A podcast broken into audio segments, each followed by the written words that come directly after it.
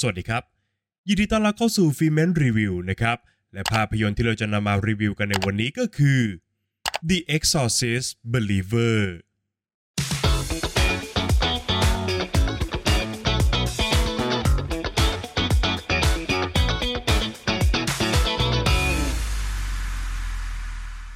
หลังจากหายตัวไปในป่าอย่างลึกลับนาน 3 วัน แองเจล่าและก็แคทเธอรีน กลับสู่อ้อมอกของครอบครัวอีกครั้งครับ แต่พวกเธอไม่ได้กลับมาเพียงลำพัง และก็พาวิญญาณอันชั่วร้ายติดตามมาด้วยครับ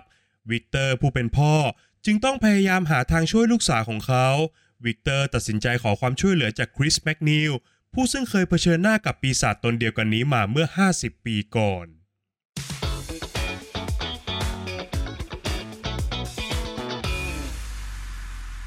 หลังจากผู้กำกับภาพยนตร์อย่างเดวิดกอร์ดอนกรีน ได้ทำการชุบชีวิตภาพยนตร์สุดคลาสสิกอย่างฮาโลวีนให้กลายมาเป็นไตรภาคใหม่ และก็เล่าเรื่องต่อจากภาพยนตร์ภาคแรกในปี 1978 ได้สำเร็จมาแล้วนะครับ โมเดลนี้ถูกนำมาใช้อีกครั้ง กับภาพยนตร์สุดคลาสสิกอีกหนึ่งเรื่องอย่าง The Exorcist ในผลงานล่าสุดอย่าง The Exorcist Believer นั่นเองครับ ซึ่งตัวหนังถูกวางให้เป็นปฐมบทของไตรภาคใหม่ และก็เล่าเรื่องต่อจากภาพยนตร์ต้นฉบับในปี 1973 โดยตรงครับ และก็ตัดเส้นเรื่องของภาพยนตร์ภาคต่ออื่น ๆ ทิ้งไปทั้งหมดครับ ดังนั้นถ้าใครกำลังตามหาคำตอบนะครับว่า ต้องดูภาพยนตร์ภาคไหนไปก่อนบ้างเนี่ย ผมบอกตรงนี้เลยครับว่าดูภาพยนตร์ภาคต้นฉบับเพียงแค่ภาคเดียวก็พอครับ The Exorcist Believer มีทุกอย่างที่ภาพยนตร์สยองขวัญสักเรื่องควรจะต้องมีครับ เริ่มต้นจากวัตถุดิบหลักชั้นยอด อย่างการที่ปีศาจร้ายเลือกจะเข้าสิงร่างเด็กสาวพร้อมกันถึง 2 คนครับ ซึ่งก็นับเป็นไอเดียที่ทั้งสดใหม่ และก็น่าสนใจเป็นอย่างมากนะครับ นอกจากนี้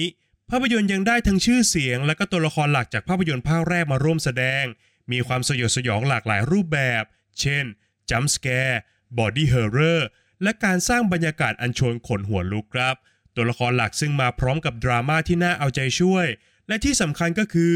ฉากพิธีกรรมไล่ผีอันศักดิ์สิทธิ์ที่สามารถตีความสัญลักษณ์ของแฟรนไชส์ออกมาในรูปแบบใหม่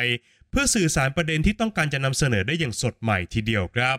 ปัญหาสำคัญของ The Exorcist Believer ก็คือ ตัวหนังมีอาการรักพี่เสียดายน้องอย่างชัดเจนครับ กล่าวคือตัวหนังนั้น เลือกจะใส่วัตถุดิบทุกอย่างในน้ำหนักที่มันเท่ากันมากจนเกินไปครับ ทั้งที่บางสิ่งบางอย่างนั้น มันเป็นวัตถุดิบที่ไม่ได้เข้ากันสักเท่าไหร่ หรือว่าควรจะถูกใช้เป็นส่วนประกอบเล็กๆ เพื่อแต่งเติมให้สิ่งใดสิ่งหนึ่งนั้นเด่นขึ้นกว่าตัวเองเท่านั้นครับ เพื่อให้เห็นภาพชัดเจนมากขึ้นนะครับ ตัวหนังเลือกจะให้ความสำคัญกับประเด็นที่ต้องการจะนำเสนอ ซึ่งว่าด้วยความเป็นหนึ่งเดียวกันของมนุษย์ เพื่อสู้รบตบมือกับปีศาจครับโดยตัวหนังให้ความสำคัญเท่าๆกับรสชาติของความสยองขวัญ ซึ่งควรจะเป็นจุดที่เด่นที่สุดของแฟรนไชส์จึงทำให้ตัวหนัง จำเป็นต้องสร้างตัวละครสมทบขึ้นมา เพื่อจะถ่ายทอดประเด็นนี้อย่างชัดเจนครับ จนความสยองขวัญของเรื่อง ถูกแบ่งพื้นที่และก็เวลาออกไปจากผู้ชมมากขึ้น แต่เวลาที่ถูกใช้นั้น ก็ยังไม่มากพอที่จะทำให้ผู้ชม เชื่อมั่นและก็ศรัทธาในข้อความของภาพยนตร์ได้ครับ เพราะว่าตัวหนังเองเนี่ยยังต้องแบ่งพื้นที่และก็เวลาของตัวเอง ไปเล่าในสิ่งอื่นที่วางไม่ได้เช่นกันครับ ผลลัพธ์ก็คือตัวหนังไม่สามารถควบคุมความรู้สึกของผู้ชมได้อย่างเบ็ดเสร็จ และก็มอบกราฟทางอารมณ์ที่มันราบเรียบจนเกินไปครับ หากว่ากันในแง่ของความสยองขวัญเพียงอย่างเดียว ตัวหนังถือว่าทำได้ดีในแง่ของการสร้างบรรยากาศอันน่าสะพรึงกลัวนะครับ ด้วยการใส่รายละเอียดเล็ก ๆ ลงไปในเฟรมภาพ รวมไปถึงการตัดต่อ ที่สามารถวางจังหวะในการเล่นกับการรับรู้ของผู้ชมได้อย่างแม่นยำครับก่อให้เกิดความไม่น่าไว้วางใจ และก็ความหวาดระแวงเนี่ยปกคลุมอยู่ตลอดทั้งเรื่องครับ โดยที่ตัวหนัง ไม่จำเป็นต้องใช้จัมป์สแกร์อย่างพร่ำเพรื่อเลยนะครับ อย่างไรก็ตาม ผมรู้สึกเสียดายเล็กน้อยครับ เมื่อตัวหนังนั้นเลือกให้เวลากับช่วงการเปลี่ยนผ่าน จากเด็กสาวแสนบริสุทธิ์ มาเป็นร่างทรงของปีศาจอันโฉดชั่วเนี่ยน้อยเกินไปสักหน่อยครับ เนื่องจากมันเป็นช่วงเวลาที่ภาพยนตร์นั้นทำได้อย่างยอดเยี่ยม ขณะที่วิบากกรรมและก็ความทรมานที่เกิดขึ้นกับตัวละครทั้งคู่นั้น มันก็นับเป็นเครื่องมือสำคัญครับ สำหรับการสร้างความสยดสยอง รวมไปถึงความน่าสงสารได้ในเวลาเดียวกันครับสำหรับฉากไล่ผีซึ่งเป็นฉากคลายแม็กซ์ของเรื่อง ก็ถูกตีความออกมาได้อย่างสดใหม่ ว่าด้วยการถ่ายถอนวิญญาณร้ายออกจากร่างของเด็กน้อย โดยหลากหลายพิธีกรรมและก็ความเชื่อครับ แต่ถึงกันนั้นด้วยกรอบของวัฒนธรรมและก็ประสบการณ์ส่วนบุคคลทำให้ผมเนี่ยไม่ได้หวาดกลัวหรือว่าตื่นเต้น กับฉากไล่ผีของภาพยนตร์มากสักเท่าไหร่ครับ และทันทีที่ตัวหนัง เริ่มจะใส่ความแฟนตาซีเหนือจริงเข้ามาในเรื่อง มันก็ยิ่งเป็นการผลักผมให้ไกลออกจากภาพยนตร์มากขึ้นไปอีกครับ นอกจากนี้เมื่อพิจารณาอย่างถี่ถ้วนแล้ว ปีศาจร้ายในภาพยนตร์ภาคนี้เนี่ยก็แทบจะไม่ได้สำแดงอิทธิฤทธิ์อย่างหนักหน่วงรุนแรงเท่าที่ควรนะครับ โดยเฉพาะอย่างยิ่งเมื่อตัวหนัง มีคอนเซปต์ของวิญญาณที่เข้าสิงร่างเด็กพร้อมกันถึงสองคน แต่ตัวหนังกลับเลือกจะใช้มันเพื่อถ่ายทอดประเด็นของเรื่องราว มากกว่าจะสร้างความน่าหวาดผวาให้กับผู้ชมครับ แม้ว่าในเชิงของอารมณ์นั้นจะพุ่งไปไม่สุดเพดาน แต่มันก็แล่มากับแก่นสารที่แข็งแรงมากขึ้นในช่วงองค์สุดท้ายครับ ผมเชื่อว่าผู้ชมจำนวนไม่น้อยนะครับ น่าจะติดปัญหากับการเดินเรื่องอันเชื่องช้าในช่วงต้นของภาพยนตร์ แต่สำหรับผมแล้วเนี่ย จังหวะการเดินเรื่องที่ไม่ได้เร่งรีบของ The Exorcist Believer ไม่ได้เป็นปัญหากับผมสักเท่าไหร่ครับ ในทางกลับกัน มันเป็นช่วงเวลาที่ผมชื่นชอบที่สุดของเรื่องด้วยซ้ำไปนะครับ เพราะมันทำให้ผู้ชมได้รู้จักกับตัวละครหลักของเรื่อง แล้วก็ซึมซับไปกับความผูกพันภายในครอบครัวของพวกเขา นอกจากนี้มันยังได้เข้าใจถึงความขัดแย้งที่ก่อตัวขึ้น ภายในกลุ่มคนที่มีความเชื่อแตกต่างกันครับ แต่ส่วนที่ควรจะทำให้แฟนภาพยนตร์ภาคแรกประทับใจ อย่างการกลับมาของเอเลนเบิร์นสตีนในบทของคริสแมกนิวนั้นกลับกลายเป็นความแห้งแล้งและก็น่าเสียดายมากที่สุดเลยครับเพราะหากว่ากันตามตรงแล้ว การมีอยู่ของตัวละครอย่างคริสแมกนิวในภาพยนตร์ภาคนี้ ก็มีไว้เพื่อยืนยันว่า The Exorcist Believer เล่าเรื่องราวอยู่ภายใต้โลกใบเดียวกันกับภาพยนตร์ภาคแรกเท่านั้นครับ สุดท้ายนี้ผมเชื่อว่าผู้ฟังหลายท่าน น่าจะได้เห็นคะแนนบนเว็บไซต์ Rotten Tomatoes ของภาพยนตร์เรื่องนี้กันแล้วนะครับ ซึ่งโดยส่วนตัวของผมที่ได้รับชม The Exorcist Believer จบแล้ว ผมคิดว่าภาพยนตร์ไม่ได้ย่ำแย่อย่างที่กระแสของนักวิจารณ์ส่วนใหญ่บอกมานะครับ หากแต่ถ้าเรานั้นนำภาพยนตร์สยองขวัญแทบทุกเรื่องในรอบ 50 ปี ไปเทียบกับ The Exorcist ฉบับปี 1973 โดยตรงเนี่ย มันย่อมเป็นเรื่องที่ยากจะก้าวข้ามได้อยู่แล้วครับ และโดยเฉพาะกับภาพยนตร์ที่ประกาศตัวนะครับว่าเป็นภาคต่อโดยตรงอย่าง The Exorcist Believer ที่แม้ว่าจะมีทุกอย่างที่ภาพยนตร์สยองขวัญสักเรื่องต้องมีนะครับ พร้อมด้วยคอนเซปต์ของปีศาจร้ายที่น่าสนใจ แต่ก็ต้องยอมรับตามตรงครับว่า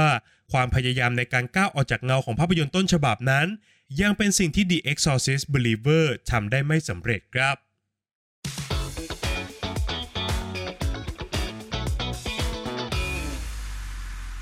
ประเด็นตกผลึกจากภาพยนตร์เรื่อง The Exorcist Believer ที่ผมจะชวนผู้ฟังทุกท่านมาคุยกันในวันนี้ก็คือ การพิชิตเป้าหมายของผู้คนที่แตกต่าง สามารถสำเร็จได้ด้วยการร่วมมือกัน ภาพยนตร์ตั้งใจพูดประเด็นนี้อย่างชัดเจนนะครับ ถึงขนาดที่ตัวละครอย่างคริสแมกนิวพูดแกนสารสำคัญของเรื่องผ่านบทสนทนาของเธอด้วยซ้ำไปครับ โดยหลังจากเหตุการณ์ในภาพยนตร์ภาคแรกคริสแมกนิวได้เริ่มต้นค้นคว้าหาข้อมูล เกี่ยวกับปรากฏการณ์ที่เกิดขึ้นกับลูกสาวของเธออย่างเรแกนครับ และนั่นก็ทำให้เธอค้นพบนะครับว่า ปีศาจร้ายนั้นไม่ได้ยึดโยงอยู่กับศาสนาใดศาสนาหนึ่งครับ เช่นเดียวกันกับพิธีกรรมไล่ผี ที่มีขั้นตอนแตกต่างกันออกไปในแต่ละความเชื่อ เธอจึงผันตัวมาเป็นที่ปรึกษาให้กับพ่อแม่ รวมไปถึงครอบครัวที่ประสบเหตุการณ์อันลึกลับเหมือนกันกับเธอครับ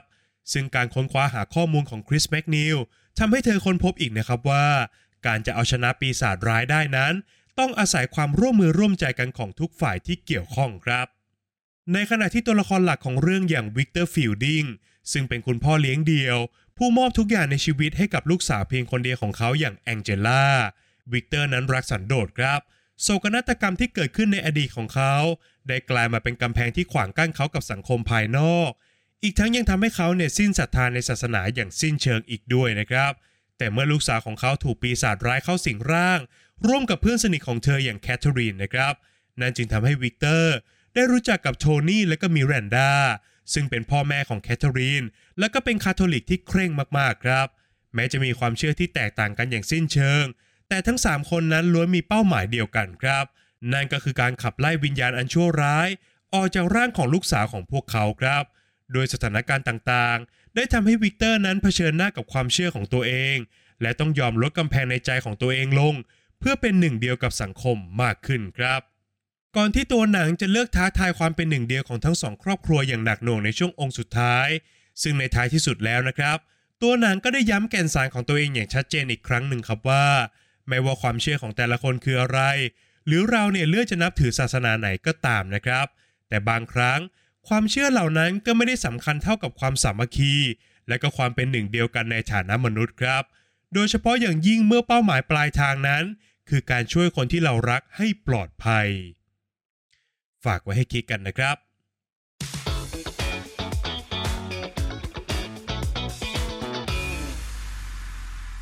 และก็มาถึงช่วงการให้คะแนนของภาพยนตร์กันแล้วนะครับ ในส่วนของบทภาพยนตร์นั้นผมขอให้ไว้ที่ 6 คะแนนครับนับเป็นเรื่องที่น่าเสียดายอยู่เหมือนกันนะครับ เพราะว่าบทภาพยนตร์ของ The Exorcist Believer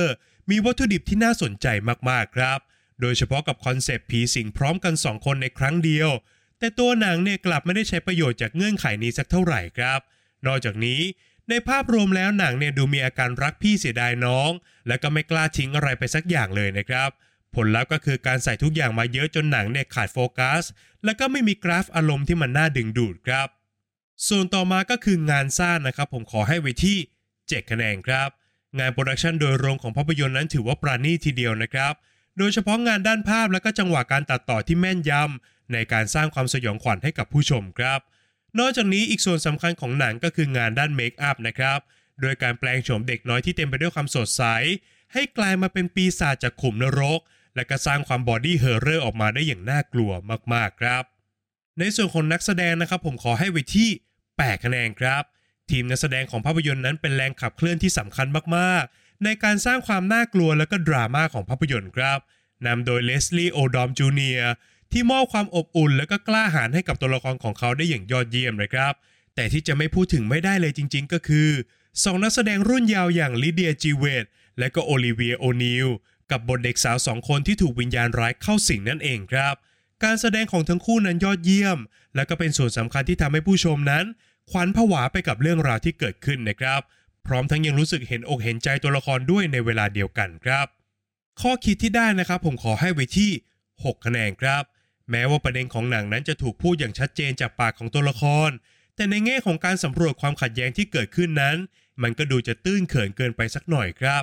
นอกจากนี้ผมยังรู้สึกเสียดายนะครับที่ตัวหนังเนี่ยไม่ได้ขับเน้นการเปลี่ยนผ่านทางความคิด ในแง่ของความศรัทธาของแต่ละตัวละครสักเท่าไหร่ครับ ทั้งที่มันเป็นจุดสำคัญที่ทำให้ประเด็นของเรื่องนั้น แข็งแรงได้มากขึ้นกว่าที่เป็นอยู่ครับ ส่วนสุดท้ายก็คือส่วนของความสนุกนะครับ ผมขอให้ไว้ที่ 6 คะแนนครับ โดยส่วนตัวแล้วผมชอบช่วงครึ่งแรกของภาพยนตร์มากๆเลยนะครับ ผมชอบส่วนผสมระหว่างดราม่าครอบครัวเคล้ากับความสยองขวัญแบบสโลเบิร์นครับ แต่เมื่อหนังเนี่ยเริ่มพลิกเข้าสู่พิธีกรรมไล่ผี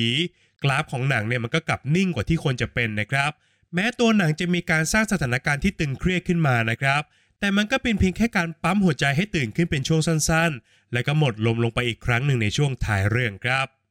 จากคะแนนทั้ง 5 ส่วนนะครับหารเฉลี่ยกันออกมาแล้วทำให้ภาพยนตร์เรื่อง The Exorcist Believer ได้คะแนนเฉลี่ยจาก Filmment ไปอยู่ที่ 6.6 คะแนนครับ